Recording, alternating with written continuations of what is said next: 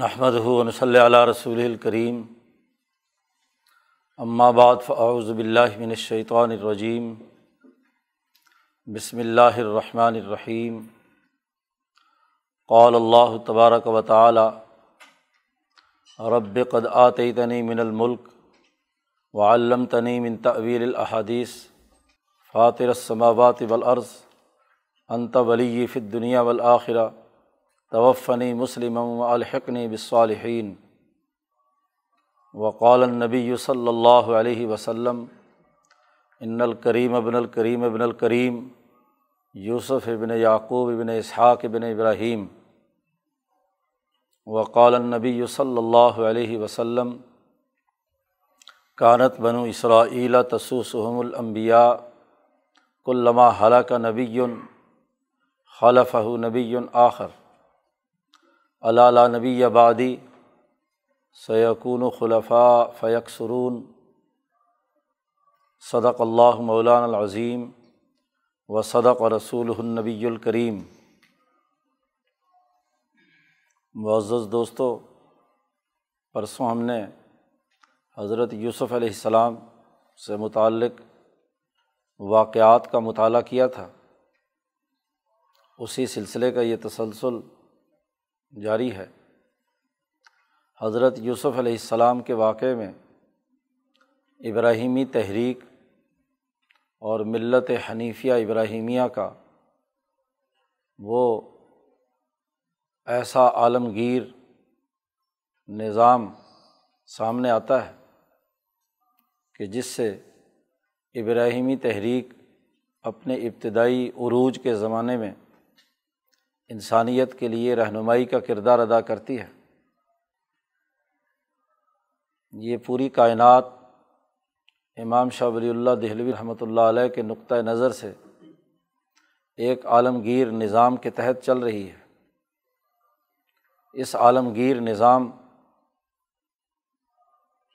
کے مطابق انسانی معاشرے میں ترقیات کے جو مختلف مراحل طے ہوئے، ان میں ایک اہم ترین مرحلہ وہ ہے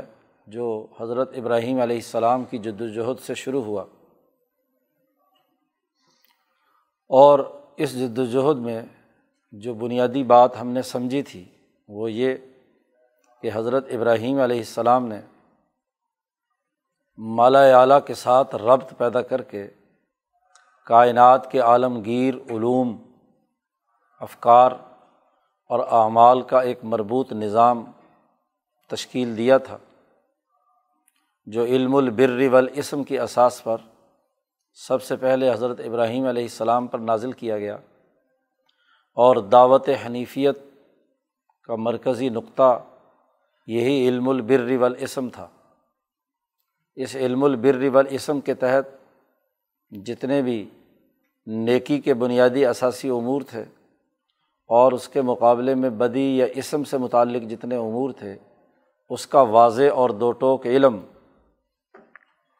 انسانیت میں منتقل کیا گیا۔ حضرت ابراہیم علیہ السلام اس مدرسہ فکر کے بانی ہیں، اور پھر اس علم کا ارتقاء حضرت اسحاق علیہ السلام، حضرت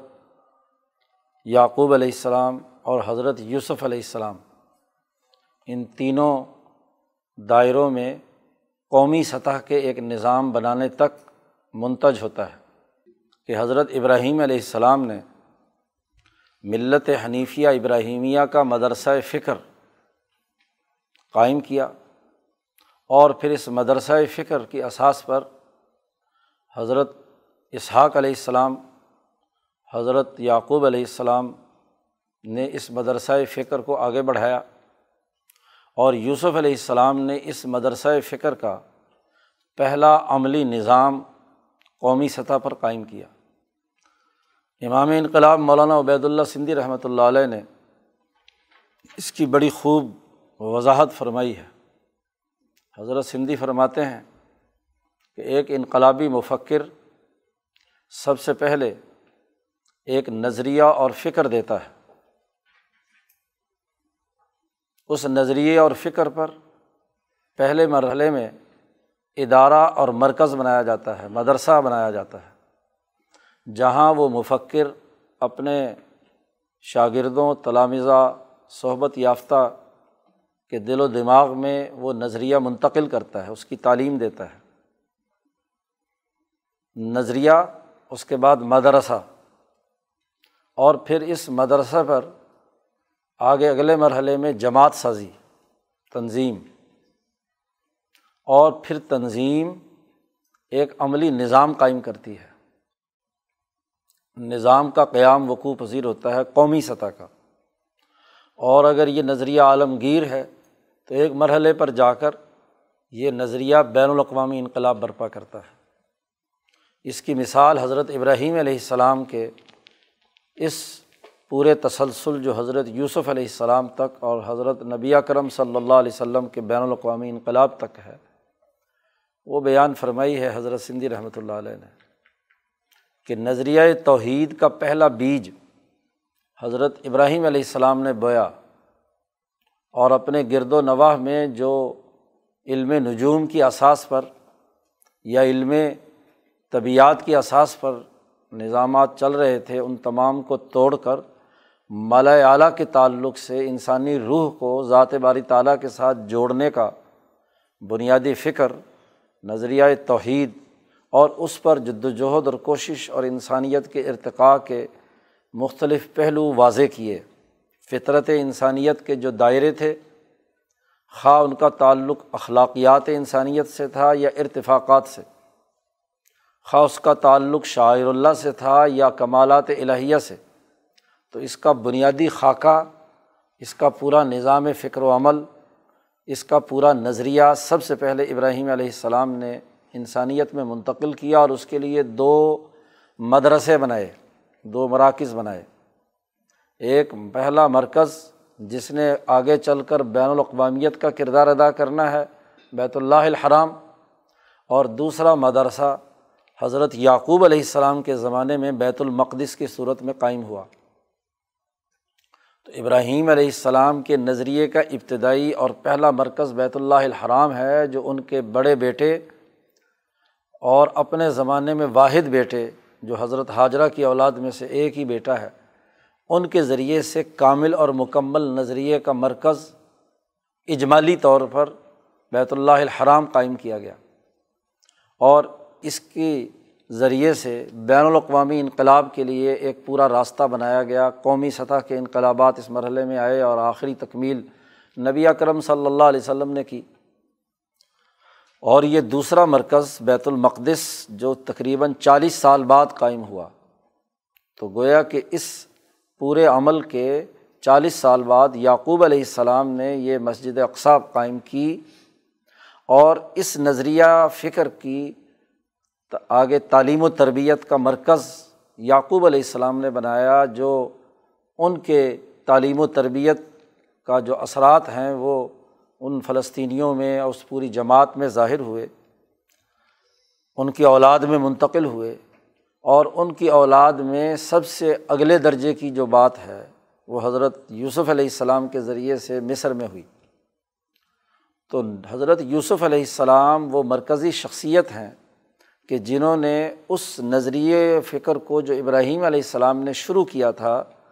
اسحاق علیہ السلام نے اپنی اولاد میں جسے منتقل کیا تھا،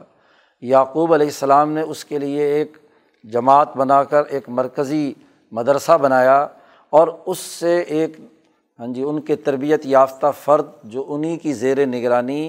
ہاں جی رہے ابتدائی عرصے میں، اور روحانی طور پر جو ربط ان کا رہا زلیخہ کے واقعے میں، اور دوسرے طور پر اور جو ملائے اعلیٰ جو اس وقت دنیا میں چاہتا تھا، اس کے مظاہر یوسف علیہ السلام کے ذریعے سے ظاہر ہوئے۔ تو یوسف علیہ السلام کی جو گفتگو ہم نے پرسوں کی تھی، اس کے مطابق یوسف علیہ السلام مختلف مراحل سے اللہ کی عنایات سے مستفید ہوتے ہوتے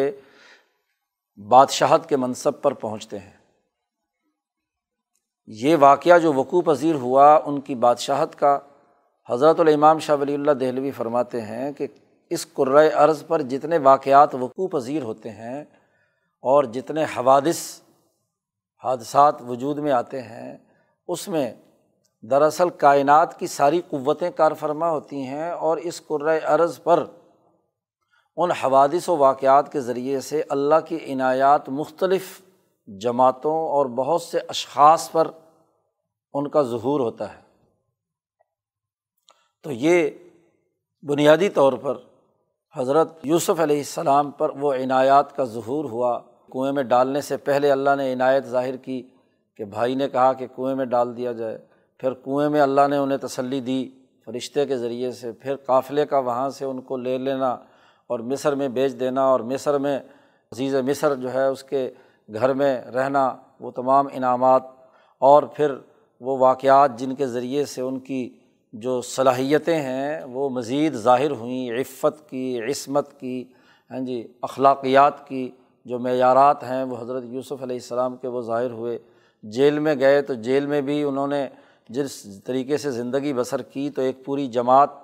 تیار کر لی اور اس پوری جماعت کے دل و دماغ میں یہ بات منتقل کر دی کہ اس ملت اور اس نظریے کو میں نہیں مانتا، اور میں صرف اور صرف اس نظریے اور اس مدرسہ فکر کو مانتا ہوں جو واتبعت ملت آبائی ابراہیم و اسحاق و یعقوب، جو ابراہیم، اسحاق اور یعقوب کے تسلسل سے چلی آ رہی ہے۔ اس فکر پر انہوں نے وہاں جیل میں اپنے جو ساتھی ہیں نوجوان خاص طور پر ان کو اپنے ساتھ مانوس کیا، ان تک نظریہ منتقل کیا۔ ظاہر ہے کہ بوڑھے لوگ تو اس قابل نہیں تھے کہ جو اس نظریے کو پورے طور پر قبول کر پائیں، وہ نوجوان انہوں نے اسے سمجھا، سیکھا، اور اسی لیے ہم بعد کی تاریخ میں دیکھتے ہیں کہ جب یوسف علیہ السلام حکمران بنے ہیں تو وہی نوجوان جو جیل میں حضرت یوسف علیہ السلام کی تعلیم و تربیت اور دعوت سے آپ کے ساتھ وابستہ ہوئے، وہ اس پورے نظام کے اہم جو ذمہ داریاں ہیں، فرائض ہیں، اس پر وہ فائز ہیں، اور انہی کے ذریعے سے یوسف علیہ السلام نے وہ پورا نظم و نسق قائم کیا۔ اب اس موقع پر ایک واقعہ وقوع پذیر ہوتا ہے۔ یہاں شاہ صاحب نے فرمایا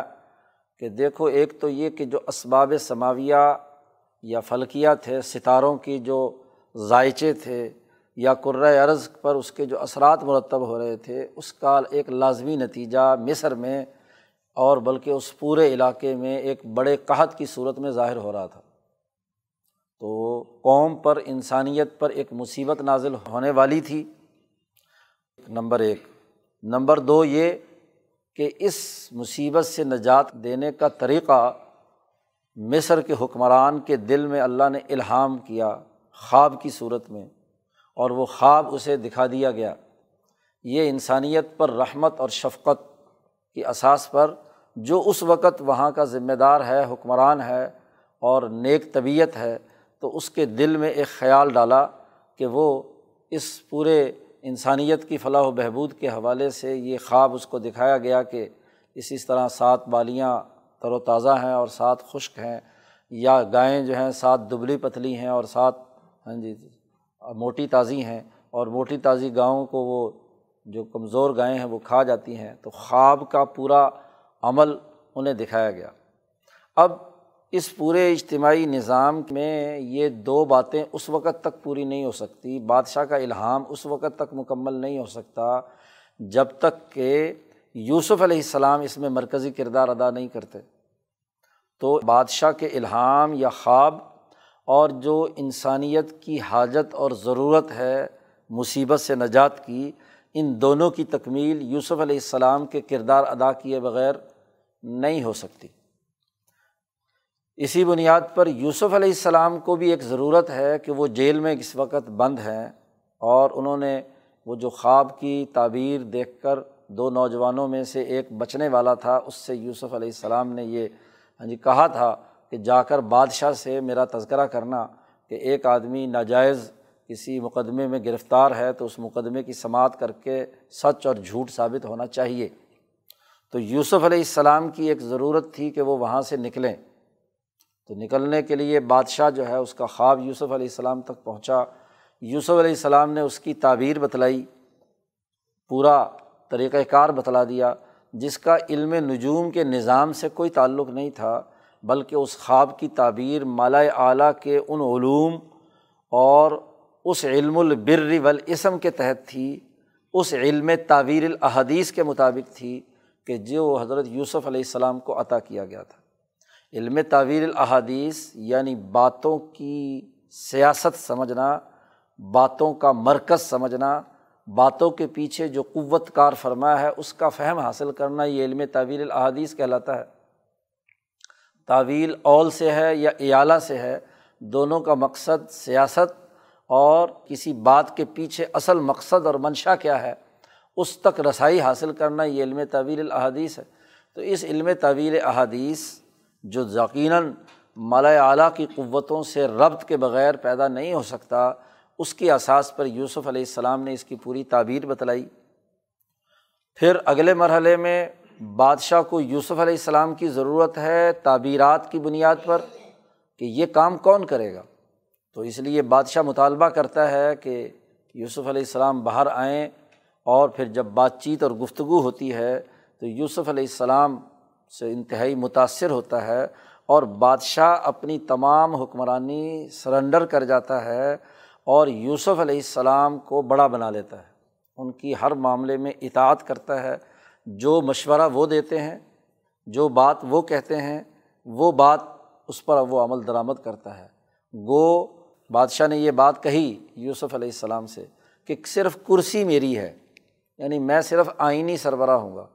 باقی تمام عملی انتظامات وہ یوسف علیہ السلام کے ہوں گے، وہ یہ کام کریں گے۔ وزیر اعظم اصل ذمہ دار جو ہیں وہ حضرت یوسف علیہ السلام ہوں گے، اور آئینی طور پر اس لیے بھی ضروری ہے کہ ریاستوں کی تشکیل میں جن خاندانوں کا تسلسل چلا آ رہا ہوتا ہے تو قومیں عام طور پر جب ان کے سامنے گردن جھکا چکی ہوتی ہیں تو ایک احترام کی کیفیت موجود ہوتی ہے، تو وہ احترام کی کیفیت سے ڈسپلن برقرار رہتا ہے اور دلوں کے اندر عزت اور احترام کی کیفیت رہتی ہے۔ لہٰذا اس کرسی کو تو نہیں چھیڑا گیا، ملک ریان جو ہے، جو بادشاہ تھا، وہ اپنی جگہ پر کرسی پر موجود ہے، اور پھر اس کا فائدہ یہ بھی ہوا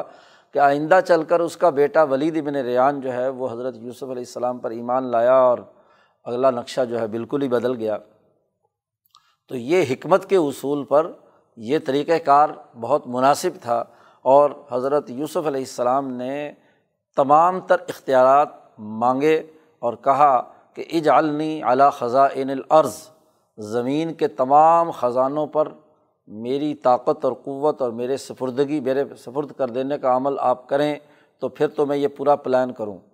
اور اگر میرے پلان میں آپ لوگ مداخلت کریں گے یا بادشاہ نے کوئی اس میں ہاں جی مداخلت کرنی ہے تو پھر اس کے وہ نتائج ظاہر نہیں ہوں گے۔ تو آزاد خود مختار حکومت ہوگی تو یہ سارا نظام قائم کیا جا سکے گا، پندرہ سالہ اقتصادی منصوبہ پایا تکمیل تک پہنچ سکتا ہے۔ چنانچہ وہ تمام اختیارات یوسف علیہ السلام کو مل جاتے ہیں، اور ملک اور حکمرانی جو ہے وہ حضرت یوسف علیہ السلام کی حقیقی طور پر وہاں مصر میں قائم ہو جاتی ہے۔ اسی کو حضرت یوسف علیہ السلام نے اپنی اس دعا میں ذکر کیا ہے کہ رب قد آتیتنی من الملک، اے میرے پروردگار تو نے مجھے ملک میں سے جو حصہ اور حکمرانی میں سے جو حصہ دیا کہ وہ عملی نظام پورا کا پورا میرے سپرد ہوا، تو اے اللہ یہ تیرا احسان ہے، تو نے مجھے یہ عنایت کیا ہے۔ اس آیت کی تشریح تو سب سے آخر میں جا کر ہاں جی جو امام شاہ ولی اللہ دہلوی نے کی ہے وہ بیان کریں گے، یہاں تو اس بادشاہی کے زمانے کی جو بنیادی اساسی امور ہیں وہ سمجھنے چاہیے کہ ایک قومی سطح کا سیاسی اور معاشی نظام تشکیل دیا گیا۔ حضرت یوسف علیہ السلام نے اس کے لیے پوری پلاننگ کی، دریائے نیل سے ہاں جی نہریں کاٹ کر لا کر، اور بارشوں کی کثرت سے پانی خوب تھا، اس سے پہلے سات سال زیادہ سے زیادہ فصلیں کاشت کرنے کا طریقۂ کار رائج کیا۔ دنیا بھر میں ہم یہ دیکھتے ہیں کہ گندم کا ترقی یافتہ ورژن، زراعت کا ترقی یافتہ ورژن دنیا میں مصر رہا ہے۔ جب ہم علم زراعت کا مطالعہ کرتے ہیں، علم الفلاحہ جسے مسلمانوں کے غلبے کے زمانے میں کہا گیا ہے کہ انسانی فلاح و بہبود کے لیے زراعت کا یہ علم ہاں جی اس کی ترقی اور تربیت کے جو بنیادی اساسی اصول ہیں، اور زراعت کے علم کی تاریخ اگر ہم پڑھتے ہیں تو گندم کا بالخصوص ایک نیا ترقی یافتہ بیج اور ترقی یافتہ زیادہ سے زیادہ پیداوار کا عمل جو ہے سب سے پہلے مصر میں ہوا، آج یمن میں جن ممیوں کی آثار قدیمہ میں ہاں جی وہ جانچ پڑتال کی گئی اور ان ممیوں کے پیٹ میں جو گندم کا دانہ ایک آدھ ملا ہے اس کی تحقیق و تفتیش سے یہ حقیقت واضح ہو گئی کہ یہ گندم کا یہ جو اس وقت ہمارے ہاں گندم ہے اس کا اصل مرکز اور منبع یہی رہا ہے۔ تو زراعت کو ایک نئے رخ پر ڈالا حضرت یوسف علیہ السلام نے۔ پانی کے وسائل پہلے تو یہ تھا کہ گندم قدرتی طور پر بارانی طور پر لوگ ڈال دیتے تھے، بارش برسی اور گندم جیسنی ہو گئی ہو گئی اور ہاں جی پیداوار وہ جو روٹین کی ہے وہی ظاہر ہوتی تھی، اور وہ اس وقت تک جو انسانیت ہے ہاں جی اس کی ضرورت کے لیے کافی ہوتی تھی سال بھر کے لیے، اس لیے مزید کی کوئی جد و جہد اور کوشش نہیں کی جاتی تھی۔ اب یوسف علیہ السلام کے سامنے یہ پلان تھا کہ نہ صرف ان سات سالوں کی گندم جو خوراک کی ضرورت ہے وہ بھی پورا کرنا ہے، اور اسی کے ساتھ ساتھ ہمیں ایسی گندم جمع کرنی ہے کہ اگلے جو سات سال قحط کے آنے والے ہیں ان قحط کے سالوں میں وہ ذخیرہ شدہ گندم جو ہے وہ استعمال میں لائی جا سکے۔ تو سب سے پہلے تو زرعی پیداوار کو زیادہ منظم، زیادہ مربوط، زیادہ ترقی یافتہ بنایا، اس کے لیے ہاں جی زمین کو تیار کرنے، اس لیے ماہرین آثار قدیمہ کہتے ہیں کہ قدرتی گندم کے بجائے مصنوعی طور پر کاشت کر کے گندم کا جو پہلا ورژن ہے وہ مصر میں ان ممیوں کے پیٹوں سے ظاہر ہوا ہے جو یوسف علیہ السلام کے زمانے کی ہیں، ان فرعونہ کے اسی دور کی ہیں، ہکسوس کے اس زمانے کی ہیں۔ تو اب یہ گندم جو ہے یعنی زمین باقاعدہ کاشت کر کے ہاں جی جانوروں کے ذریعے سے، تو جانور اکٹھے کیے گئے، ہل کا طریقہ دریافت کیا گیا، ہاں جی ہل چلانے کے ہاں جی ٹیکنیک جو ہیں وہ استعمال کی گئیں، اور پھر نہریں بنانے اور نہروں سے آگے نالے بنانے اور پھر پانی لگانے کا پورا نظام ہاں جی وضع کیا گیا، ہاں جی اور پانی روکا گیا، ڈیم بنائے گئے اور اس کے ذریعے سے پانی لایا گیا، اور زمین زیادہ سے زیادہ جو مصر کی زمین تھی زرخیز مٹی ہے پانی دستیاب ہو اور بیج ڈالا جائے، تو اس سے کیا ہے خوب پیداوار ہوئی۔ تو سات سالوں تک پیداوار کا سب سے پہلا عمل، اس کی مینجمنٹ حکمت کے اصول پر حضرت یوسف علیہ السلام نے کی، اور اس کے لیے جو انتظامات کرنے والے لوگ ہیں قطع نظر اس بات کے کہ کون کس عقیدے کا ہے یا کس مذہب کا ہے، جس میں اہلیت اور صلاحیت ہے اس کے ذریعے سے سسٹم بنایا گیا۔ گو بنیادی عہدوں پر تو ذمہ داری انہی لوگوں کو دی گئی جو جیل میں آپ کے ساتھ تربیت پا کر یہاں آئے تھے، لیکن جو بھی اہلیت اور صلاحیت رکھتا ہے خواہ وہ پچھلے کسی مذہب کے ساتھ وابستہ ہے، کسی کے مذہب کو نہیں چھیڑا گیا۔ انسانی بنیادوں پر جو تعلیم یافتہ یا انتظامی ذمہ داری کے اہل تھا اس کو ذمہ داری دی گئی اور اس کے مطابق زیادہ سے زیادہ پیداوار کی گئی۔ پھر جو طریقۂ کار نیا دریافت کیا حضرت یوسف علیہ السلام نے، جس کا قرآن حکیم نے بھی تذکرہ کیا ہے کہ گندم کی حفاظت کا، کہ کیڑا نہ لگے، خراب نہ ہو، چودہ سال تک اس گندم کو لے کر چلنا ہے، کم از کم سات آٹھ سال تو ضرور ہے کہ ایک سال کی بچی ہوئی جو گندم ہے وہ مثلاً پہلے قحط والے سال میں استعمال ہوگی، دوسرے سال کی اس کے اگلے اس میں استعمال ہوگی، تو سات آٹھ سال تک گندم کو محفوظ کرنا، یہ بھی اس کا ایک طریقۂ کار وضع کیا گیا، اور وہ حضرت یوسف علیہ السلام نے شروع میں ہی بتلا دیا تھا۔ اس کا طریقہ یہ ہوگا کہ فَذَرُوهُ فِي سُنْبُلِهِ، کہ گندم کو اس کے سٹے کے اندر ہی رکھ دیا جائے اور سٹے سمیت پورا گندم کے گٹھے جو ہیں وہ محفوظ کیے جائیں، اس سے یہ ہوگی کہ گندم کو کیڑا نہیں لگے گا، خراب نہیں ہوگی۔ البتہ اس کے لیے بڑے بڑے گودام بنائے گئے ہاں جی جن میں ان کو کیا ہے محفوظ کرنے کا، تو یہ ایک بہت بڑا کام تھا کہ اگلے یعنی جتنی فصل فالتو پیدا ہو رہی ہے اس کی حفاظت کا باقاعدہ نظام بنایا جائے۔ چنانچہ ہم دیکھتے ہیں کہ یوسف علیہ السلام تو یہ حکمت عملی بنا رہے ہیں، اب وہ تمام کے تمام نجومی اور پروہت جو ناکام ہو چکے تھے خواب کی تعبیر کے سلسلے میں، اور اب خواب کی صحیح تعبیر دینے والے جو ہیں وہ ذمہ دار بن گئے، تو ان کو بھی تو یہ یقین ہو گیا کیونکہ ان کے دل کو بھی یہ لگی کہ ہاں گندم ذخیرہ کرنا چاہیے، لیکن انہوں نے گندم کے ذخیرے کرنے کا وہی طریقہ جو پرانا اور فرسودہ تھا کہ بھوسا الگ کر لیا، گندم الگ کر لی، اور بڑے بڑے انہوں نے بھی گودام بنا کر اس میں گندم ڈالنا شروع کی۔ ہاں جی تو جب یہ پوری کاشتکاری کا زمانہ تھا تو بارشیں کثرت سے ہو رہی ہیں اور کثرت سے بارشیں ہو رہی ہوں اور گندم جو ہے وہ کسی جگہ محفوظ رکھے رکھی جائے تو نمی آتی ہے اور اس سے اس کے اندر پھپھوندی پیدا ہوتی ہے۔ تو جن لوگوں نے گندم محفوظ کی، ہاں جی، اگلے قحط کے سالوں کے لیے گندم کو بالیوں سے جدا کر کے، وہ گندم تو خراب ہو گئی، اس لیے ان کی پرانی حکمت فیل، وہ جو پہلے طبیعتی قوانین کے تحت حفاظت کا جو بھی نظام بناتے تھے وہ تو ناکارہ ہو گیا۔ جبکہ یوسف علیہ السلام نے اس کے لیے جو پلاننگ کی، بڑے بڑے گودام بنائے اور اس میں اس گندم کو محفوظ رکھا، اس کا پورا نظام بنایا، وہ گندم اگلے تیرہ چودہ سال تک محفوظ رہی۔ تو گندم کی حفاظت کا یہ نظام، پھر اتنی بڑی انتظامیہ اور لیبر مقرر کی گئی کہ وہ گندم کے گٹھے بنائیں اور ان گوداموں میں محفوظ کریں اور انہیں پیک کرتے جائیں، اور پھر اس کی ترسیل کے وقت کوئی کسی قسم کی دقت نہ ہو، ویسے ہی ڈال دیے جائیں تو تقسیم کے وقت مسائل پیدا ہوں گے۔ تو اس کا بھی پورا پلان یوسف علیہ السلام نے پہلے ہاں جی سات آٹھ سالوں کے لیے بنایا کہ کس طریقے سے کس ترتیب کے ساتھ رکھنا ہے اور کیسے کیسے۔ ہاں جی، اب اتنے لوگ اگر گندم لینے آئے ہیں تو اتنی بڑی لائن لگی ہوئی ہے، تو اس کو سپلائی دینی ہے تو سپلائی بھی آسانی کے ساتھ پہنچے، تو اس کا بھی پورا ایک نظام حضرت یوسف علیہ السلام نے بنایا۔ تو سات سال تک مکمل ہاں جی مینجمنٹ اعلیٰ درجے کی، معیشت سے متعلق، انسانی و معاشی وسائل سے متعلق جتنی بھی خوراک زائد تھی اس کی حفاظت کا نظام بنایا۔ اور پھر جب اگلے سات سال شروع ہوتے ہیں قحط کے، تو ان سات سالوں میں تقسیم کا، مساوی تقسیم کا ایک نظام بھی بنایا کہ جو آدمی ایک فیملی کے لیے ایک مخصوص مدت کے لیے ایک بوجھ،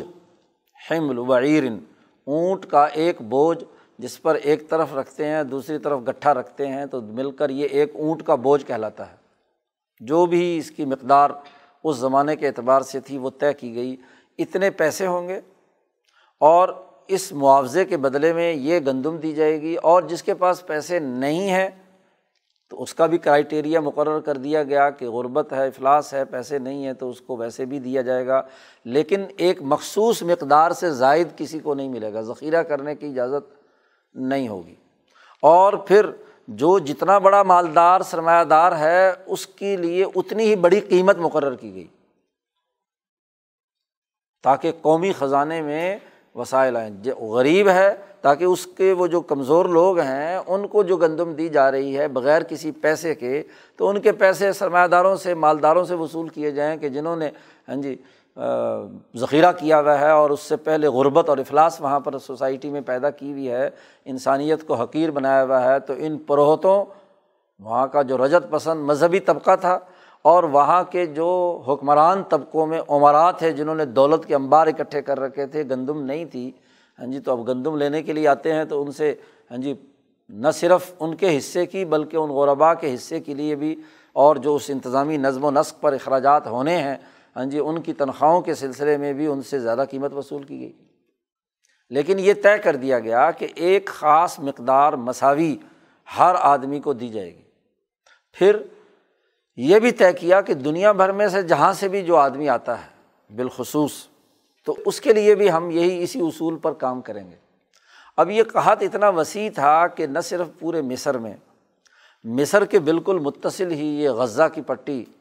یہ بیت المقدس، بحیرہ مردار تک کا سارا علاقہ قحط زگا،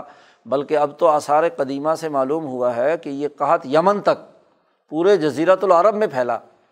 کیونکہ یمن کی ملکہ نے بھی اپنے آدمی بھیجے ہیں ہاں جی گندم خریدنے کے لیے مصر میں۔ جس ملکہ کی ممی یمن میں دستیاب ہوئی ہے اس کے ساتھ تختی لکھی ہوئی، ہاں جی پتھروں پر کندہ، ہاں جی تختیاں ملی ہیں جن کا اب جب مطالعہ کیا گیا تو اس سے یہ بات واضح ہوئی کہ اس تختی میں وہ لکھتی ہے وہاں کی ملکہ حکمران خاتون کہ بھوک سے مر رہی ہوں اور میں نے ہیرے جواہرات دے کر مصر اپنی جماعت بھیجی ہے کہ وہاں سے کسی طرح گندم لائے، اور اتنا عرصہ ہو گیا ہے، ظاہر ہے کہ یمن سے اونٹ چلیں اور مصر پہنچیں اور پھر وہاں سے لے کر آئیں تو کئی مہینے اس میں آنے جانے میں لگ جاتے ہیں، لیکن وہ برداشت نہیں کر سکی، بھوک مر گئی۔ تو اس کے ساتھ انہوں نے وہ تختی جو ہے وہ ساتھ وہ بھی لکھ کر وہاں رکھی ہوئی ہے کہ گندم نہیں پہنچ سکی، اس وجہ سے یہ جو ملکہ ہے مر گئی۔ تو اس طرح کے بہت سے آثار قدیمہ جو ہیں یمن سے اور مصر سے، جو قدیم ترین تہذیب ہے وہاں سے دستیاب ہوئے ہیں، جس سے یہ پتہ چلا ہے کہ قحط وہاں تک اور وہاں کے بھی ہاں جی بادشاہ اور حکمران گندم منگانے کے لیے مصر اپنے آدمی بھیج رہے ہیں۔ تو یوسف علیہ السلام نے ہر ایک کے لیے ایک ضابطہ بنا دیا۔ اب جب یہ قحط کے اثرات کنعان میں پہنچے، حضرت یعقوب علیہ السلام اور ان کے بھائیوں تک وہاں پورے خاندان میں پہنچے، تو اب انہیں پتہ چلا، اڑتی اڑائی قافلوں سے ذریعے سے خبر ملی کہ جی مصر کا حکمران جو ہے وہ گندم دے رہا ہے۔ تو ایسے موقع پر حضرت یعقوب علیہ السلام نے اپنے دس بیٹے بھیجے۔ جی انہوں نے کہا بادشاہ کے پاس جاؤ اور جاؤ اور یہ پیسے لے لو، تھوڑا بہت جو ہمارے پاس ہیں ان سے جا کر گندم خرید کر لاؤ۔ تو اب یہ بھائی وہاں سے تیار ہو کر، جس کی تفصیل قرآن حکیم نے بیان کی ہیں کہ وہ یہاں جی مصر آئے، اور جیسے ہی مصر آئے تو امام شاہ ولی اللہ دہلوی فرماتے ہیں کہ حضرت یوسف علیہ السلام کے دل میں خیال تو تھا کہ ابا جان اور بھائیوں کا پتہ نہیں کیا حال ہوگا، تو اپنے جو عزیز و اقارب ہیں ان سے ایک ہمدردی، صلہ رحمی کا جذبہ، اور دوسرا یہ کہ یہ تمام لوگ غمگین ہیں، محزون ہیں، تو ان کے حزن کو دور کرنے کے لیے کوئی نہ کوئی حکمت عملی بنانی چاہیے۔ اپنے لوگوں کو، اس کارندوں کو کہا ہوا تھا کہ ضرور کنعان سے لوگ آئیں گے اور اس اس حلیے کے ہوں گے، وہ اگر آئیں تو انہیں فوراً میرے پاس بھیجا جائے۔ تو اس طریقے سے یہ بھائی یوسف علیہ السلام کے دربار میں پہنچتے ہیں۔ اب مصریوں کی جو عام حالت تھی یا عام لوگ تھے، قبطی لوگ جو ہیں وہ پستہ قد اور ایک خاص ہاں جی چھوٹے سائز کے ان کے جسم تھے، اور یہ جو کنعان والے تھے، خاص طور پر حضرت ابراہیم علیہ السلام کی اولاد کے یہ گبرو جوان، بڑے لمبے چوڑے قد کے ہاں جی خوبصورت سفید ہاں جی انبیاء کی اولاد ہے ہاں جی، تو ان میں جی حیوانیت بھی قوی اور ملکیت بھی قوی ہونے کی وجہ سے بہت روشن ہاں جی چہروں والے، یہ خود بخود پہچان لیے گئے کہ یہ وہ لوگ ضرور ہیں۔ اور پھر یوسف علیہ السلام جو حسین ترین ہاں جی بادشاہ ہیں، ان کے ساتھ ان کی کوئی نہ کوئی مشابت ضرور ہے، تو وہ دس آدمی حضرت یوسف علیہ السلام کی خدمت میں پیش کیے گئے۔ یوسف علیہ السلام نے ان کا انٹرویو لیا، اب حالات جانے، پہچان گئے۔ ظاہر ہے کہ چھوٹے بچے تھے جب وہاں سے آئے تھے، کوئی بارہ پندرہ سال کے، اب ان کو تو پہچان نہیں ہے یوسف علیہ السلام کی، لیکن یوسف علیہ السلام کو اپنے بڑے بھائیوں کی پہچان تو ہے۔ پتہ چلا تو تحقیق سے ہاں جی والد صاحب کا پتہ چلا، اور پھر بنیامین کا خاص طور پر پہنچ پوچھا کہ کوئی اور بھائی تو نہیں تمہارا پیچھے رہ گیا؟ انہوں نے کہا ہاں ایک بھائی رہ گیا۔ آؤ بھگت کی گئی، ان کی ہاں جی گندم ان کے لیے بوجھ جو ایک طے ہوا ہوا تھا تمام کے لیے وہ ہوا۔ اور پھر یوسف علیہ السلام نے ہاں جی اپنے دل کے غم کو ہلکا کرنے کے لیے، ظاہر ہے کہ وہ زخم جو بچپن سے لگا ہوا ہے، وہ باپ سے جدائی کا ہاں جی بھائیوں سے جدائی کا، بھائیوں کے جو حرکتیں ہیں، اور خاص طور پر اپنے حقیقی بھائی بنیامین کے ساتھ جو ایک محبت اور اس کا تعلق ہے، تو یوسف علیہ السلام نے ان سے کہا کہ دیکھو آئندہ آنا، اگر اگلے سال گندم لینے کے لیے، سال کے لیے چونکہ ایک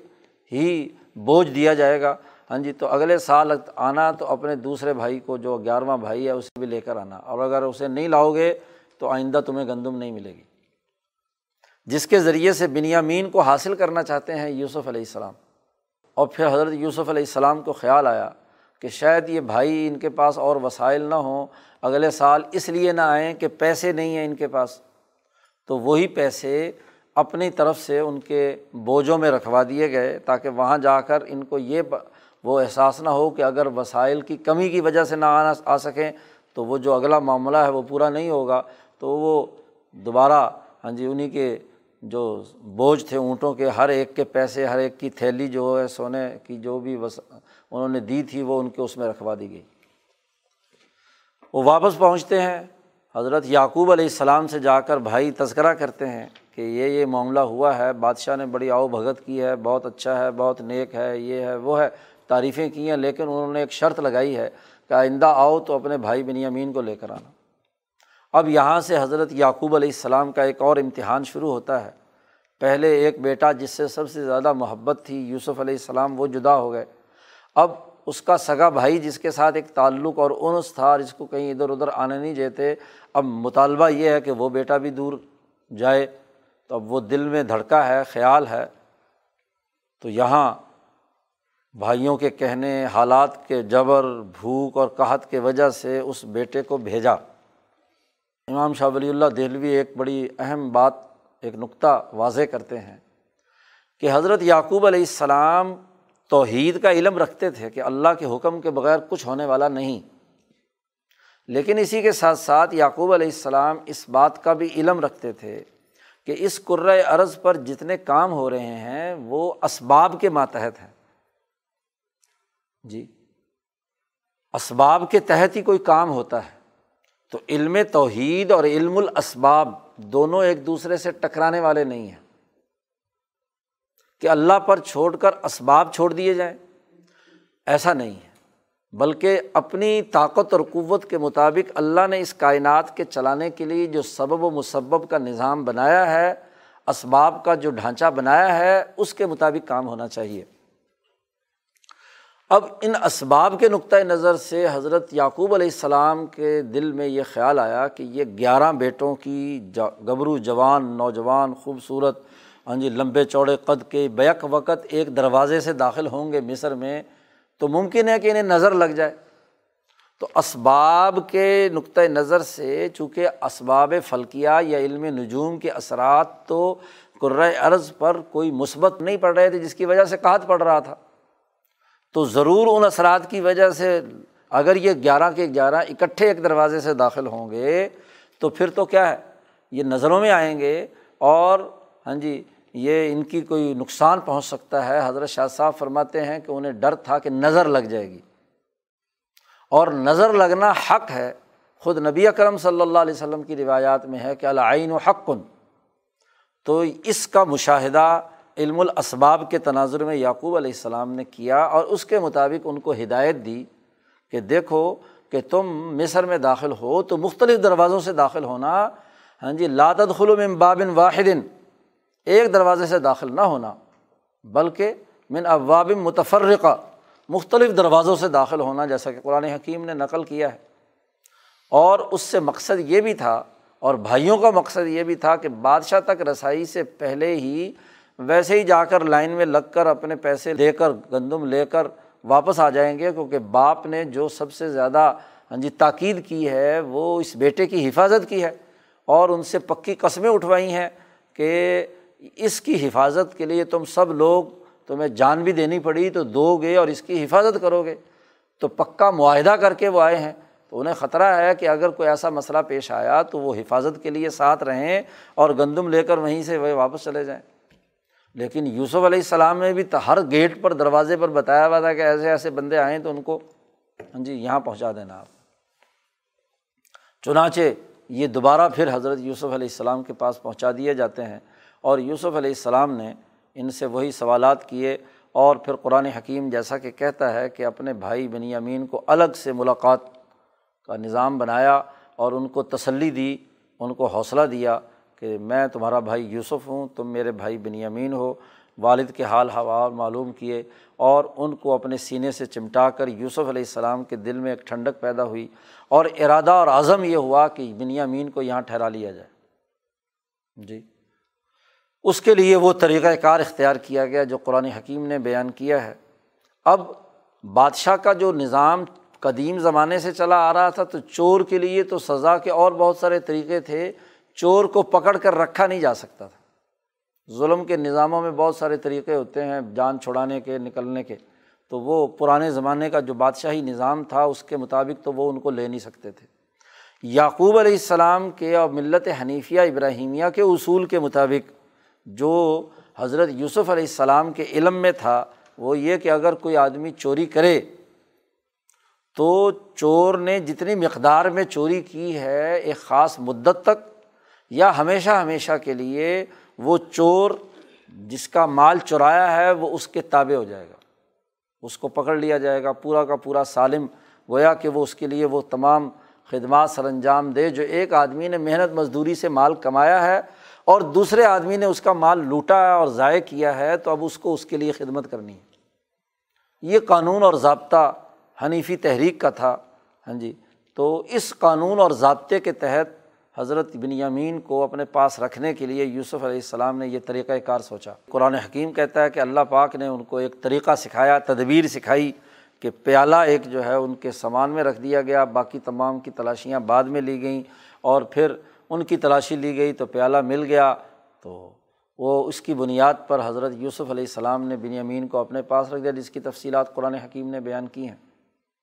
اب بنیامین اور یوسف دونوں مصر میں ہیں، بڑا بھائی تو وہیں مصر میں رہنے لگا کہ جی جب تک بھائی نہیں رہا ہوگا اس وقت تک میں اپنے باپ کو منہ نہیں دکھا سکتا، کیونکہ معاہدہ میں نے تمام بھائیوں کی طرف سے کیا تھا، تم جاؤ اور جا کر کہہ دو کہ تمہارے بیٹے نے چوری کی ہے، اب ہم کیا کریں؟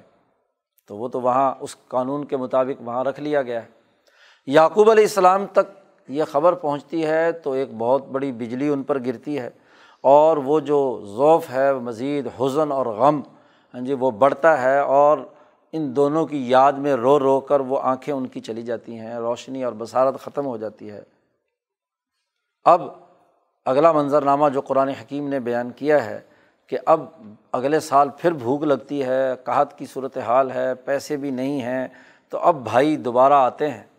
اور آ کر یہاں حضرت یوسف علیہ السلام سے مطالبہ کرتے ہیں کہ یہ یہ ہمارے ساتھ حالات ہیں، اور اس طریقے سے آپ ہم پر صدقہ اور خیرات کریں، یہ کریں وہ کریں، فضائل سنانے شروع کیے جیسا کہ قرآن حکیم نے ذکر کیا ہے، ہاں جی وتصدق علینا، ہاں جی آپ بڑے محسن ہیں، بڑے اچھے آدمی ہیں، بڑا اچھا احسان کرتے ہیں، بغیر پیسوں کے ہمیں گندم دے دیں۔ تو وہاں اب وقت آ گیا ہے کہ حضرت یوسف علیہ السلام اپنے آپ کو ظاہر کریں، اور انہوں نے وہ تاریخی جملہ ہاں جی اس بھرے دربار کے اندر کہا کہ تم نے کیا کیا تھا اپنے بھائی کے ساتھ، جہالت کے اس ماحول میں تم نے ہاں جی یوسف کے ساتھ کیا کیا تھا۔ اب آپ دیکھیے کہ وہ دس بھائی جو عجز و انکساری کے ساتھ صدقہ اور خیرات کی بھیک مانگنے آئے ہوئے ہیں، اچانک یہ سوال ان کے سامنے آتے ہیں کہ یوسف کے ساتھ تم نے کیا کیا تھا، حل علم تم ما فعلتم بی یوسف،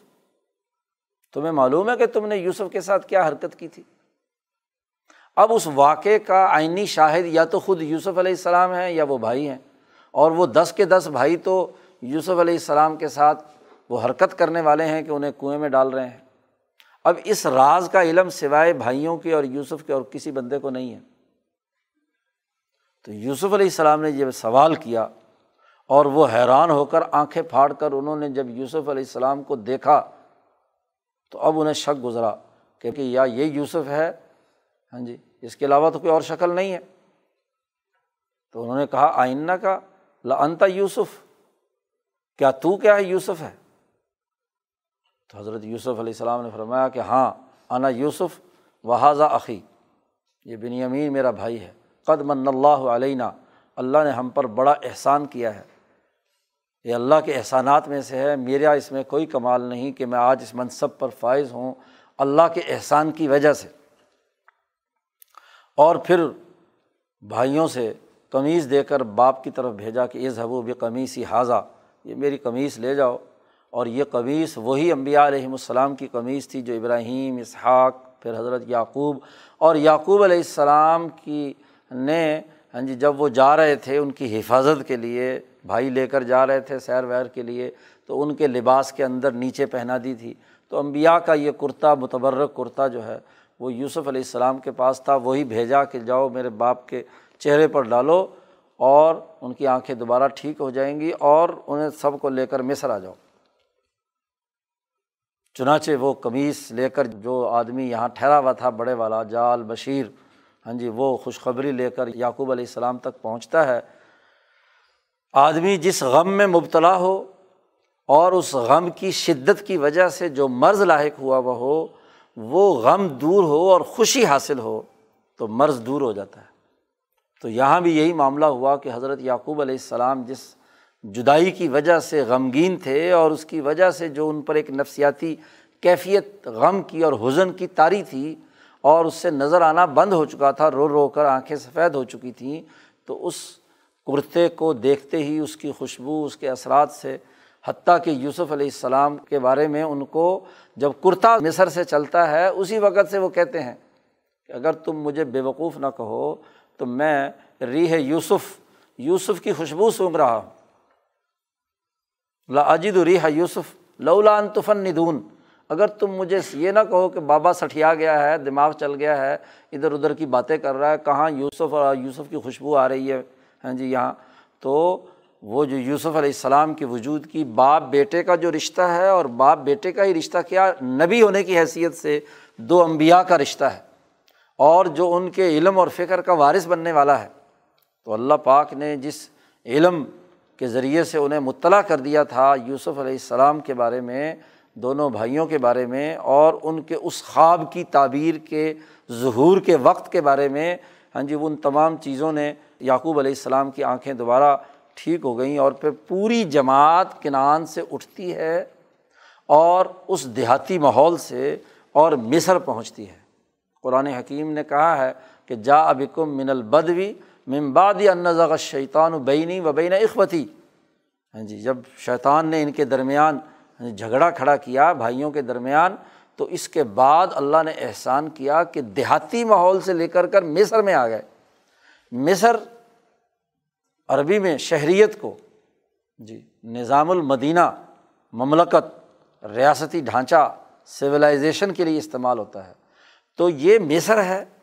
قومی سطح کا ایک نظام موجود ہے، تو یہ مصر کو مصر حضرت یوسف علیہ السلام نے بنایا،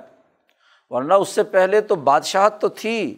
لیکن بادشاہت ظلم کی، زیادتی کی اور باقی امور سے متعلق تھی۔ ایک مہذب سوسائٹی جس میں کام صحیح سلیقے اور طریقے سے ہوں، کہ جو فالتو پیداوار ہے اس کی حفاظت کا نظام، زیادہ پیداوار کرنے کا نظم و نسق، پھر اس کی حفاظت، اس کی تقسیم، اس کی ترسیل، اور پھر انسانی حقوق میں عدل و مساوات کا نظام۔ یہی سویلائز سوسائٹی ہوتی ہے کہ ہر چیز ایک طے شدہ قانون ضابطوں کے مطابق ہو، تو اس علاقے کو مصر کی حیثیت جو ہے وہ یوسف علیہ السلام نے دی، اس لیے یہ مصر کہلایا، اور یہ تحریک حنیفیت کا پہلا پڑاؤ ہے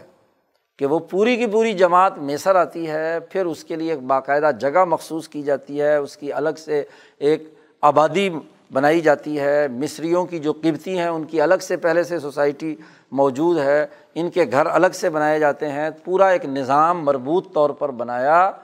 اور جب خوشحالی کا مرکز ہوا تو دور دراز سے لوگ، باقی شہروں سے بھی لوگ اٹھ اٹھ کر مصر آنا شروع ہوئے۔ تو پہلے تو صرف قبطیوں کی ایک بستی یا ایک درجے کا شہر تھا جی، اور اب جب وہ پوری دنیا میں بالخصوص اس مشرق وسطیٰ کے تمام علاقوں میں خوشحالی کا مرکز بنتا ہے، وہاں قحط کی حالت میں بھی انسانی حقوق کی ادائیگی کا ماحول بنتا ہے، تو اب وہ ایک مکمل شہر، بالکل بعینی ہی جیسے یثرب ایک شہر تھا، ایک حیثیت رکھتا تھا، ہاں جی مکہ اور کے قریب، ہاں جی یہ بستی اپنی ایک حیثیت رکھتی تھی اور اس کی ایک شناخت تھی۔ یمن کا جو قدیم ترین قبیلہ معد کی جو اولاد ہے وہ یہیں، ہاں جی اس جگہ پر اوس اور خزرج کی صورت میں یثرب میں موجود تھی، عدنان کی جو اولاد ہے وہ مکہ میں موجود تھی، تو ایک شہریت، سویلائز سوسائٹی ایک درجے کی مکہ میں بھی تھی اور مدینہ میں بھی تھی۔ لیکن حضرت محمد مصطفیٰ صلی اللہ علیہ وسلم جب یثرب پہنچے ہیں اور یثرب کو مدینہ بنایا، تو وہ کہ گرد و نواح کا تجارتی مرکز بن گیا، لوگ ادھر ادھر سے آنا شروع ہو گئے، معاشی خوشحالی پیدا ہوئی، ترقیات کے سارے اقدامات ہوئے، تو جیسے یہ مدینہ بنا ایسے ہی وہ ریاست مصر یوسف علیہ السلام نے بنائی۔ تو یہ جو حکمرانی کا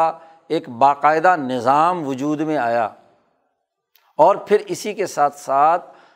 علم التوحید و صفات، علم البر والاسم کے اصول پر نظم و نسق مصر میں قائم ہوا، اور اگلے تقریباً ڈیڑھ دو سو سال مصر کے اندر یہ حالت رہی، جب ہاں جی یہ اس پوری سوسائٹی نے ترقی کی، دنیا بھر میں شناخت پیدا ہوئی، اور اگلے مرحلے میں جا کر موسیٰ علیہ السلام کے زمانے کے فرعون یا اس سے پہلے کے ایک فرعون نے یہ خرابی پیدا کی، جس کو ختم کرنے کے لیے حضرت موسیٰ علیہ السلام تشریف لائے۔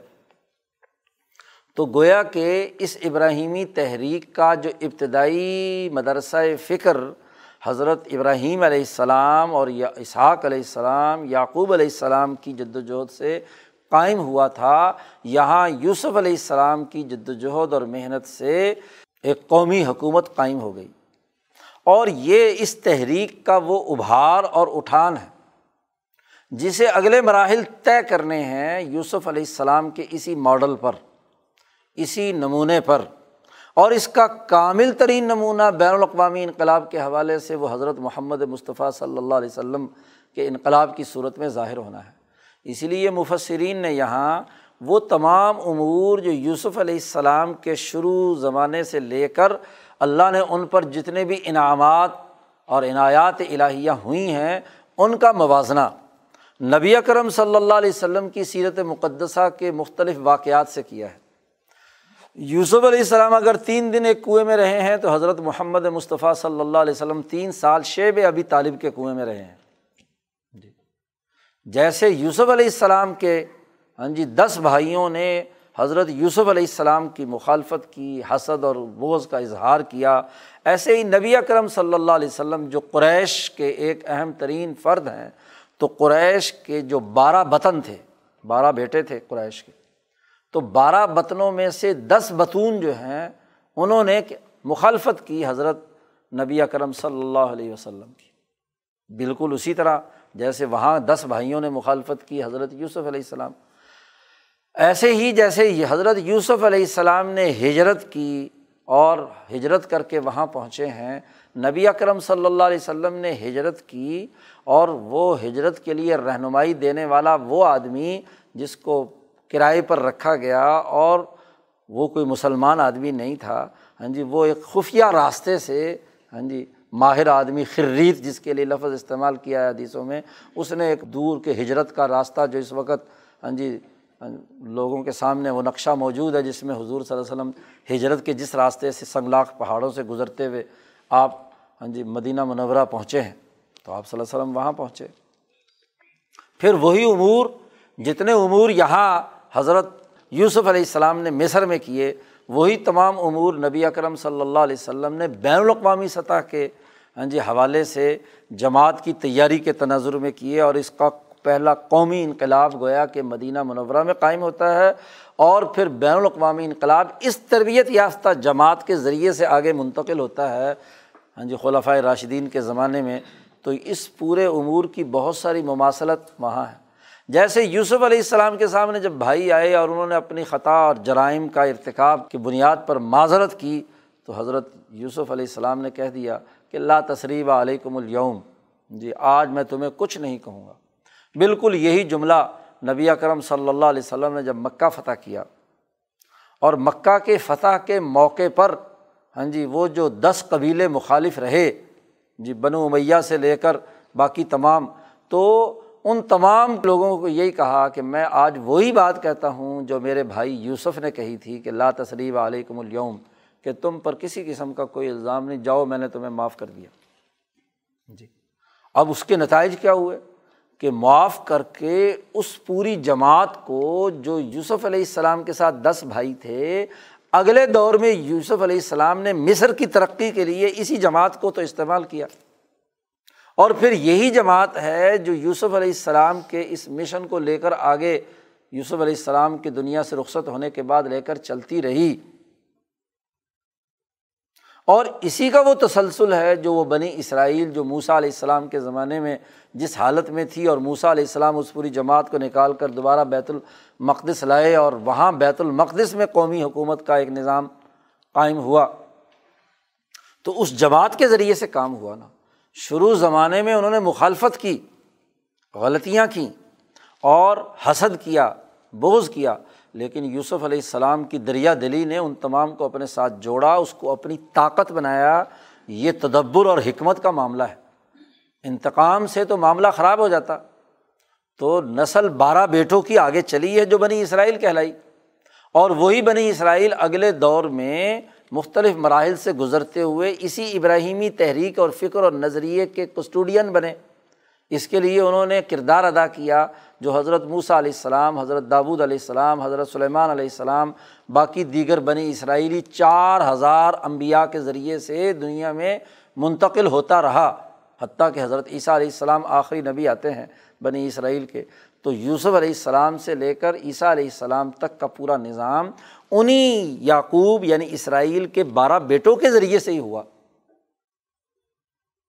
بالکل بے نہیں. اسی طریقے سے نبی اکرم صلی اللہ علیہ وسلم نے فرمایا کہ میرے بعد میرے بارہ بیٹے قریش کے بارہ سردار ہوں گے. لا یزال حاضت دین و عزیزا منیعا تا یکون اثنی عشرہ خلیفتاً، کہ یہ دین غالب اور طاقتور رہے گا، اس کو کوئی اس کو نقصان نہیں پہنچا سکے گا جب تک کہ بارہ خلیفہ جو ہیں مضبوط ترین میرے بعد آئیں گے، اور کلہم من قریش، اور وہ سب کے سب قریش میں سے ہوں گے. جیسے اسرائیل کے بارہ بیٹوں نے کردار ادا کیا، ایسے اسماعیل کے بارہ بیٹوں نے نبی اکرم صلی اللہ علیہ وسلم کے بعد بین الاقوامی انقلاب کے لیے تکمیل کی، پورا بین الاقوامی نظام قائم کیا.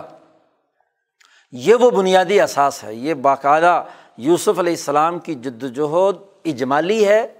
اور اس کا تفصیلی نظام حضرت محمد مصطفیٰ صلی اللہ علیہ وسلم کے ذریعے سے قائم ہوا. تو یہ بہت ساری مشابتیں دونوں واقعات کے اندر ظاہر ہوتی ہیں، اسماعیل کے بھی بارہ سردار اور اسرائیل کے بھی بارہ ہاں جی بیٹے، جن کی اولاد نے ہاں جی اس علوم نبوت ملت ابراہیمیہ حنیفیہ کے لیے دنیا بھر میں کردار ادا کیا. قومی انقلابات کے لیے بنی اسرائیل کے انبیاء کا کام رہا ہے، اور نبی اکرم صلی اللہ علیہ وسلم نے جو فرمایا کہ میرے بعد نبوت تو نہیں ہوگی لیکن علماء امتی کا انبیاء بنی اسرائیل، بنی اسرائیل کی انبیاء کی طرح وہ وہی کام کریں گے، اور بارہ خلفاء خاص طور پر ہوں گے. تو مفسرین نے ان بارہ خلفاء پر، بڑے عظیم انسانوں پر ہاں جی جو تفصیلات لکھی ہیں وہ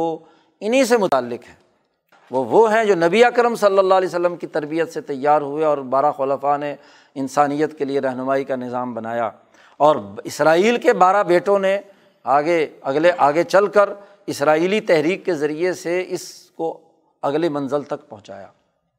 اب یہ جب واقعہ یوسف علیہ السلام کا مکمل ہوتا ہے تو حضرت یوسف علیہ السلام نے ایک دعا مانگی ہے، اور اس دعا کی لاجواب بڑی جامع ترین شرح حضرت الامام شاہ ولی اللہ دہلوی نے کی ہے. شاہ صاحب یہ آیت نقل کرتے ہیں، اور تفہیمات الہیہ میں ایک دعا ہے شاہ صاحب کی، بڑی جامع ترین دعا. اللہ سے سوال کیا ہے شاہ صاحب نے کہ مجھے یہ یہ یہ یہ چیزیں عطا فرما، اور اس پوری دعا کا ایک ذیلی درمیان کا ٹکڑا ہے، اس میں وضاحت کی ہے اس آیت کی تفسیر کی، اس آیت کی وضاحت کی تشریح کی ہے. یہ آیت جو ابھی میں نے خطبے میں تلاوت کی تھی، یہ دعا ہے حضرت یوسف علیہ السلام کی. اس میں چار باتیں یوسف علیہ السلام نے فرمائی ہیں جو ملت ابراہیمیہ حنیفیہ کے تمام اساسی امور کی جامع ہے. یوسف علیہ السلام نے اللہ کا شکر ادا کرتے ہوئے کہ اے اللہ، تو نے میرے ساتھ بڑا احسان کیا کہ مجھے جیل سے نکالا، مجھے یہاں اس مقام تک پہنچایا، اور یہ میرے والدین یہاں آئے، اور یہ میرے والدین اور یہ ہاں جی گیارہ میرے بھائی جو ہیں مجھے سجدہ کر رہے ہیں، میری حکمرانی یہاں پر قائم ہوئی. تو یہ پورا تذکرہ کرنے کے بعد سورۃ یوسف ختم ہو رہی ہے، اور وہاں حضرت یوسف علیہ السلام یہ دعا مانگتے ہیں. یوسف علیہ السلام فرماتے ہیں رب قد آتیتنی من الملک، نمبر ایک، اے میرے پروردگار تو نے مجھے ملک عطا کیا، نمبر ایک بادشاہت اور حکومت عطا کی. نمبر دو، تو نے مجھے علمتنی، مجھے سکھایا تاویل الاحادیث، باتوں کی سیاست، باتوں کی مرکزیت، باتوں کو مربوط انداز میں سمجھنے کی فلسفی، یہ تو نے مجھے علم دیا، علم تاویل الاحادیث مجھے دیا. تو آسمان و زمین کا پیدا کرنے والا ہے، اور تو نے مجھے جو مجھ پر عنایت کی ہے، اس عنایت میں ایک اہم ترین اگلی تیسری دعا یہ مانگتے ہیں کہ انت ولی فی الدنیا والآخرہ، کہ اے اللہ تبارک و تعالیٰ تو میرا ولی ہے، ولایت تو نے مجھے عطا کی ہے اس دنیا کے پوری زندگی میں بھی اور آخرت میں بھی. اور چوتھی بات فرمائی ہے کہ توفنی مسلما والحقنی بالصالحین، صالحین کے ساتھ موت کے بعد الحاق کی دعا. جی تو چار دعائیں کی ہیں. امام شاہ ولی اللہ دہلوی فرماتے ہیں کہ یہ جو دعا ہے جو حضرت یوسف علیہ السلام کے قلب اطہر پر ڈالی گئی اور آپ کی زبان مبارک سے نکلی، اس دعا کا تعلق دنیا کی صرف حکمرانی، دنیا میں خوابوں کی محض تعبیر، دنیا کے اندر ولایت یا دنیا کے نیک اور اچھے لوگوں کے ساتھ ملنے یا سفلیات سے متعلق یہ دعا نہیں ہے۔ ہاشاہ ثم ہاشاہ ثم ہاشاہ، شاہ صاحب نے کہا کہ یہ ایسی بات قطعی طور پر نہیں ہے کہ یوسف علیہ السلام ان سفلیات کے بارے میں یہ دعا مانگتے ہو، نہیں، اس دعا کا تعلق اس کائنات کے عالمگیر نظام کے ساتھ ہے۔ یہ دعا ترجمانی کرتی ہے مالا اعلیٰ کے علوم اور قوتوں کی، یہ دعا شخص اکبر کے جو ساخت اور اس کے اثرات ہیں یہ اس شخص اکبر کی وضاحت کرتی ہے، اس کی ترجمانی کرتی ہے۔ یہ دعا ترجمانی کرتی ہے یوسف علیہ السلام کی زندگی کی جو جہد اور خود وجود یوسف پر جو کچھ ہوا اور جو جامع حقیقت جامعہ یوسف علیہ السلام میں ہے، یہ اس کی ترجمانی کرتی ہے، اور نہ صرف اس کی ترجمانی کرتی ہے بلکہ قیامت تک جتنے اشخاص اس یوسفی مزاج کے آئیں گے، جن میں یہ چار باتیں جن کو علم دیا جائے گا، یہ اس کی ترجمانی کرتی ہے۔ اور جو الحاق بالصالحین کی بات کی ہے، یہ الحاق بالصالحین میں صالح کا سب سے بڑا نمائندہ جس کے ساتھ جا کر یوسف علیہ السلام کا وجود بھی چسپاں ہوگا، ملحق ہوگا، تو وہ صالح جو ہے سب سے اونچی شان والا، وہ سب سے عظمت والا، بہت ہی اونچی برگزیدہ شخصیت وہ حضرت محمد مصطفیٰ صلی اللہ علیہ وسلم ہیں، جن کے لیے اللہ نے فرمایا ہے کہ لولاک لما خلقت الافلاک، آپ نہ ہوتے تو میں ایک پوری کائنات ہی پیدا نہ کرتا۔ تو یہ دعا رسمی نہیں ہے، صرف دنیاوی زندگی تک نہیں ہے، صرف سفلیات تک نہیں ہے، یہ پورے شخص اکبر کی ترجمانی کر رہی ہے۔ اس لیے حضرت شاہ صاحب نے اس دعا کا آغاز کرتے ہوئے کہا کہ اے اللہ، میں تجھ سے سوال کرتا ہوں ان علوم کا کہ جو علوم ملائے اعلیٰ میں، جب ان تمام علوم اور اس کائنات کا وجود روحانی تھا، پھر عالم ملکوت میں، پھر عالم ملائے اعلیٰ میں، پھر اس کے ذریعے سے پورے شخص اکبر میں، اور وہ دعا جو اس پورے کائنات کے اس عالمگیر نظام کے پورے علوم کی نمائندگی کرتی ہے، میں تجھ سے اس کی دعا مانگتا ہوں۔ یہ دعا اشارہ کر رہی ہے، ترجمانی کر رہی ہے ان تمام چیزوں کی۔ تو اس کی تشریح کرتے ہوئے شاہ صاحب نے فرمایا کہ یوسف علیہ السلام کے بعد آنے والے مجددین انبیاء اور نبی اکرم صلی اللہ علیہ وسلم کا مقام تو بہت اونچا ہے، نبی اکرم صلی اللہ علیہ وسلم کے بعد آنے والے ان کے بارہ خلفاء اور ان کے جو علماء امت، اولیاء، مجددین، جو بھی یوسف علیہ السلام کے مزاج کے حامل ہیں، انہیں چار چیزیں عطا کی جاتی ہیں۔ نمبر ایک، رب قد آتیتنی من الملک، ان کو ایک طرح کی حکمرانی دی جاتی ہے، قومی سطح کا نظام تو ہر حال میں، اور نبی اکرم صلی اللہ علیہ وسلم اور ان کے تربیت یافتہ لوگوں کو بین الاقوامی انقلاب، بین الاقوامی بادشاہت، یعنی سیاست، معیشت، ارتفاقات اور دنیاوی نظام میں حکمرانی کا منصب۔ جیسے یہ حکمرانی کا منصب پہلے درجے میں یوسف علیہ السلام کو ملا، پھر ان کے تمثال کے طور پر یوسف علیہ السلام حضرت موسیٰ علیہ السلام کو ملا، پھر داؤد علیہ السلام کو ملا، یوشا بن نون کی حکمرانی قائم ہوئی موسیٰ علیہ السلام کے بعد، ہاں جی سلیمان علیہ السلام کو ملا، اور ایک خاص قسم کی بادشاہت اور حکمرانی ارواح پر، ہاں جی اس کائنات کے نظام پر حضرت عیسیٰ علیہ السلام کو حاصل رہی، اور امام الانبیاء حضرت محمد مصطفیٰ کو تو تمام کائنات پر حکمرانی اور بادشاہت ملی۔ بین الاقوامی خلافت، پھر نبی اکرم صلی اللہ علیہ وسلم کے بعد آپ کے بارہ خلفاء پر، اور اس کے بعد آنے والے مجددین اولیاء اللہ جن کی انسانی روحوں پر ہاں جی ایک قسم کی بادشاہت اور حکمرانی رہی، خواہ وہ روحانی بادشاہت ہے یا ظاہری بادشاہت ہے۔ تو جو جامع ترین انبیاء اور اولیاء گزرے ہیں ان کی باقی انسانوں پر ایک خاص نوعیت کی حکمرانی جو اس شخص اکبر اور اس پوری کائنات کے مجموعی نظام کا لازمی نتیجہ ہے۔ تو جو جو اشخاص تماثیل یوسف ہیں، ان کی تمثال ہیں، شبیہ یوسف ہیں، ان ان انسانوں کو سب سے پہلی چیز جو عطا کی جاتی ہے وہ ایک خاص طرح کی حکمرانی، یعنی ان کے لیے کائنات کی چیزیں جو ہیں عنایات الہیہ بچپن سے ہی شروع ہو جاتی ہیں، جیسے یوسف علیہ السلام کے ساتھ شروع ہوئیں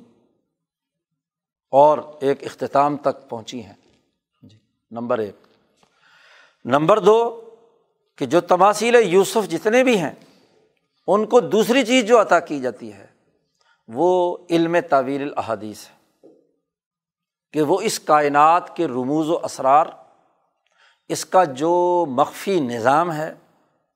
جس کے ابتدائی آغاز حضرت ابراہیم علیہ السلام سے ہوا، نوری ابراہیم ملکوت السماوات والارض، اور ملکوت السماوات والارض کے مشاہدے سے تمام علوم و افکار جو اس دنیا میں ہیں ان کو ایک مربوط فلسفے کے طور پر سمجھنا، اور ہر وقوع پذیر ہونے والے واقعے کا اصل منبع اور مرکز دریافت کرنا، اور اس کے پیچھے کار فرما جو سیاست ہے اسے سمجھنا، یہ علم تاویل الاحادیث ہے۔ تو پوری کائنات کو ایک مربوط فلسفی اور واقعات جو کائنات میں وقوع پذیر ہو رہے ہیں، حوادث ہو رہے ہیں، اس کو اس علم کی روشنی میں پرکھنا، جاننا، سمجھنا، حتیٰ کہ علم الفتن و شرور کی بنیاد پر جو مستقبل میں ہونے والے واقعات ہیں ان کا ادراک کا ہونا، یا ماضی میں گزرے ہوئے جو واقعات ہیں ان واقعات کے بارے میں ہاں جی ان کی حقیقت اور تشریح کا علم ہونا۔ تو علوم تاویل الاحادیث یہ دوسری خصوصیت ہے ہر تمثال یوسف کے لیے، انبیاء میں سے بھی جی، جیسے حضرت موسیٰ علیہ السلام کو علم التذکیری بایام اللہ عطا کیا گیا، تو ایام اللہ کا علم کیا ہے کہ ماضی کی تاریخ میں کیا کچھ ہوتا رہا، قوم نوح، قوم ہود، قوم صالح ہاں جی وغیرہ وغیرہ، حضرت ابراہیم علیہ السلام، لوط، شعیب وغیرہ۔ تو یہ علم تاویل الاحادیث ہی کی تو ایک ذیلی علم ہے کہ جس کے ذریعے سے ماضی کے ایام مشاہدہ کرائے گئے موسیٰ علیہ السلام کو، اور انہوں نے اس کی بنیاد پر تذکیر کی۔ یا انعامات الہیہ کا علم حضرت ابراہیم علیہ السلام سے جس کا آغاز ہوا، یا علم الموت وما بعدہ کی تذکیر کا علم حضرت محمد مصطفیٰ صلی اللہ علیہ وسلم کو دیا گیا۔ تو یہ علم تاویل الاحادیث ہی کی ذیلی شاخ ہے۔ تو یہ علم تاویل الاحادیث ایک جامع ترین علم ہے جو اس پوری کائنات کے شخص اکبر کے تمام مربوط نظام کا فہم اور واقعات کے پیچھے جو ہاں جی منبع اور مرکز جو کچھ چل رہا ہے اس کو سمجھنے اور اس کو سیکھنے اور اس کے مطابق بات بیان کرنے کا علم عطا کیا گیا ہے۔ تو یوسف علیہ السلام کے بعد نبی اکرم صلی اللہ علیہ وسلم تک انبیاء مجددین بنی اسرائیل کو، اور نبی اکرم صلی اللہ علیہ وسلم کی صحبت سے ہاں جی خلفائے راشدین اور ان کے بعد جو ہاں جی علماء ربانیین اولیاء اللہ ہیں ان کو اپنی اپنی استعداد کے مطابق اس میں علم تاویل الاحادیث کی جس شعبے سے متعلق ان کو جو علم دیا گیا یوسف علیہ السلام ہی کے قائم مقام بن کر انہیں دیا گیا۔ دو باتیں۔ اور پھر تیسری خصوصیت جو حضرت یوسف علیہ السلام کی اس دعا سے ظاہر ہو رہی ہے اس پوری کائنات میں، کہ جو بھی تمثال یوسف ہوگا وہ انت ولی فی الدنیا، ولایت کے اس اعلیٰ ترین مقام پر فائز ہوگا جس ولی کی تشریح حضرت یوسف علیہ السلام کے قصے میں بیان کی تھی کہ حضرت یوسف علیہ السلام اس میں الولی کے تحت پیدا ہوئے، اور الولی کی جو تشریح شاہ صاحب نے فرمائی کہ وہ اس کا بطن رابع ہمارے سامنے رہنا چاہیے، اور وہ بطن رابع کیا تھا؟ القرب الذاتی الازلی، کہ ذات باری تعالیٰ نے ازل سے ہی جن کو اپنا قرب عنایت کیا ہے، اور ان کے وجود کے ساتھ ہاں جی اللہ کی ولایت کے تمام پہلو، یعنی وہ محبوب بھی ہیں، وہ بادشاہ بھی ہیں، ہاں جی وہ قرب بھی حاصل کیے ہوئے ہیں، اور پھر ان کے دنیا کے اندر بھی، اسی لیے لفظ کہا انت ولی فی الدنیا والآخرہ، یعنی تمام دائروں میں ولایت کا ظہور ہے۔ وہ شخص جو تمثال یوسف ہوگا تو اس نبی پر، اس ولی کے اوپر جو ولایت حاصل ہوگی، وہ اس معاشی زندگی میں بھی، دنیا کی زندگی میں بھی، معاد میں بھی، ہر مرحلے میں اس ولایت کا ظہور ان کے وجود سے ہوتا رہے گا۔ حضرت القدس تک پہنچنے والے ملائے اعلیٰ کے وہ اونچے مقربین بارگاہ الہی ہوں گے جن کے اوپر یہ ولایت سایہ فگن ہوگی۔ انت ولی، یہ جامع ترین دعا حضرت یوسف علیہ السلام مانگ رہے ہیں۔ اور آخری بات جو کہی کہ توفنی مسلمن، کہ مجھے مسلمان ہونے کی حالت میں موت دینا، اور موت کے بعد الحقنی بالصالحین، صالحین کے ساتھ مجھے شامل کر لینا۔ اب صالحین میں ہاں جی وہ تمام مقربان بارگاہ الہی، فرشتے ہوں یا انسان ہوں، جو ملائے اعلیٰ میں حضیرت القدس میں جمع ہیں، اور ان کے تمام کے سردار، سب سے اونچے درجے کے صالح، اپنی شان، اپنی عظمت، اپنی تخلیق، اپنے اخلاق، اپنے اوصاف، اپنے اعمال کی بنیاد پر وہ حضرت محمد مصطفیٰ صلی اللہ علیہ وسلم ہے۔ اس حضیرت القدس کے تو اصل سربراہ جی انبیاء علیہم السلام میں سے نبی اکرم صلی اللہ علیہ وسلم ہے۔ تو یوسف علیہ السلام یہ دعا مانگتے ہیں کہ جتنے تمثال یوسف ہوں، موت کے بعد ان کو الرفیق الاعلیٰ تک، صالحین تک پہنچا دے۔ نبی اکرم صلی اللہ علیہ وسلم بھی یہ دعا مانگتے تھے جی، آپ صلی اللہ علیہ وسلم جب سونے کا ارادہ کرتے، لیٹتے تو دعا مانگتے تھے، ہاں جی میرے شیطان کو میرے تابع بنا دے، اور مجھے شامل کر رفیق الاعلیٰ کے ساتھ، الندی الاعلیٰ کے ساتھ۔ جملے تین چار حضور صلی اللہ علیہ وسلم نے استعمال فرمائے ہیں جو آپ کی دعاؤں میں مشہور ہیں، سوتے وقت جو آپ صلی اللہ علیہ وسلم دعا مانگتے تھے۔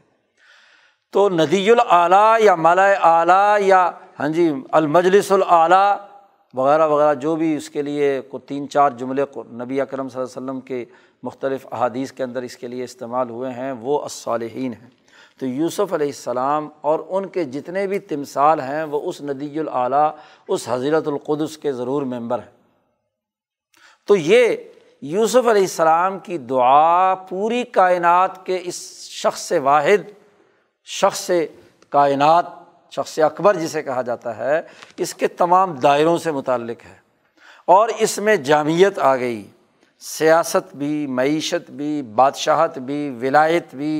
اور ہاں جی نیک لوگوں کے اس عالمی اجتماع کا حصہ بھی جہاں اس دنیا کے کائنات کے فیصلے ہوتے ہیں، اس کے ساتھ الحاق بھی،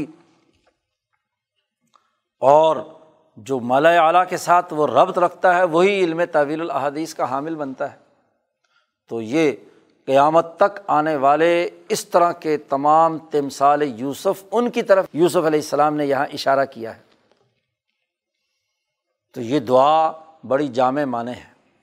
شاہ ولی اللہ صاحب فرماتے ہیں کہ حضرت یوسف علیہ السلام کی اس جامع معنی دعا کا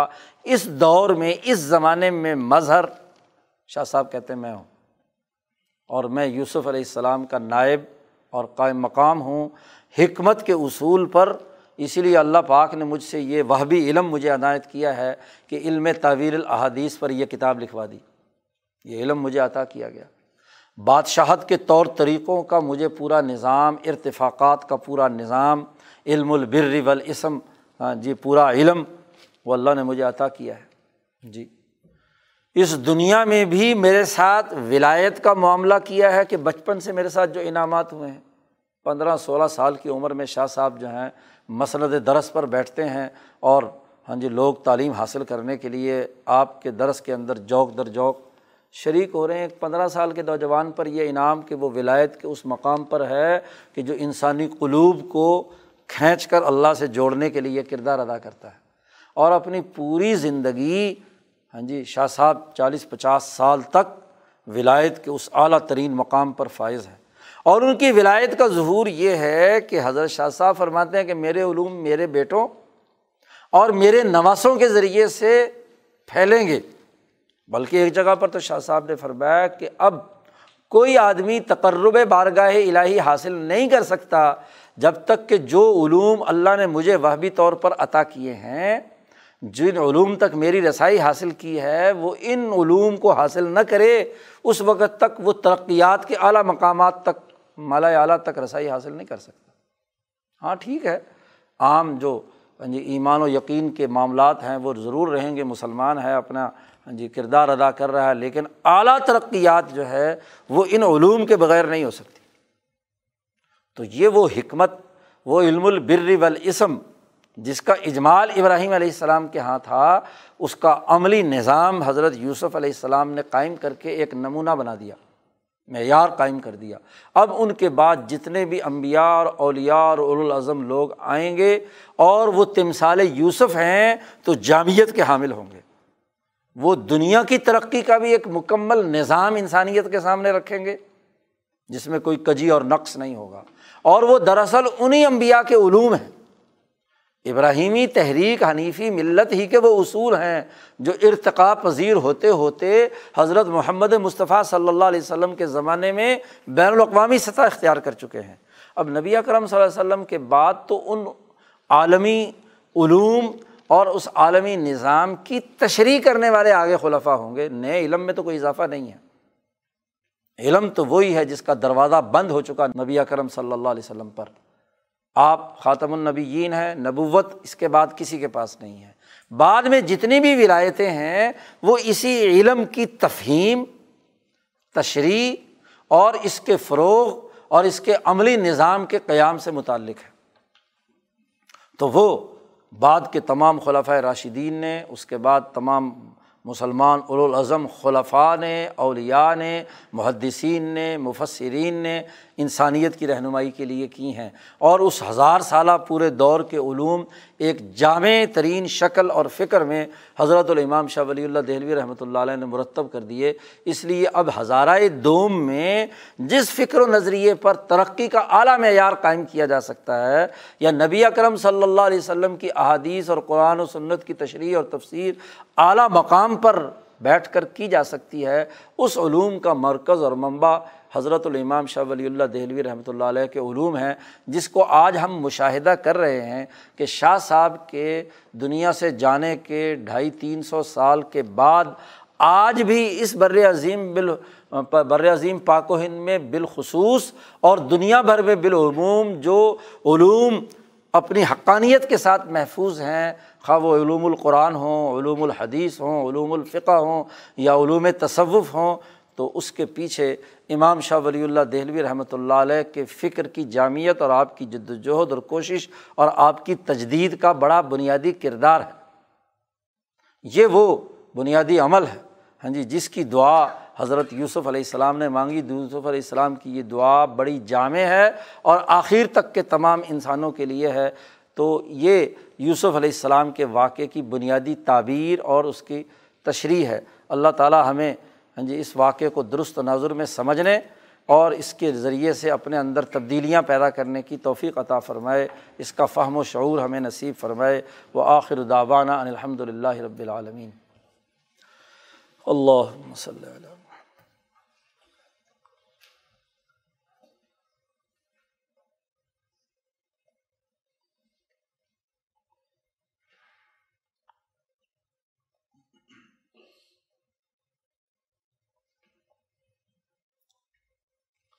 اور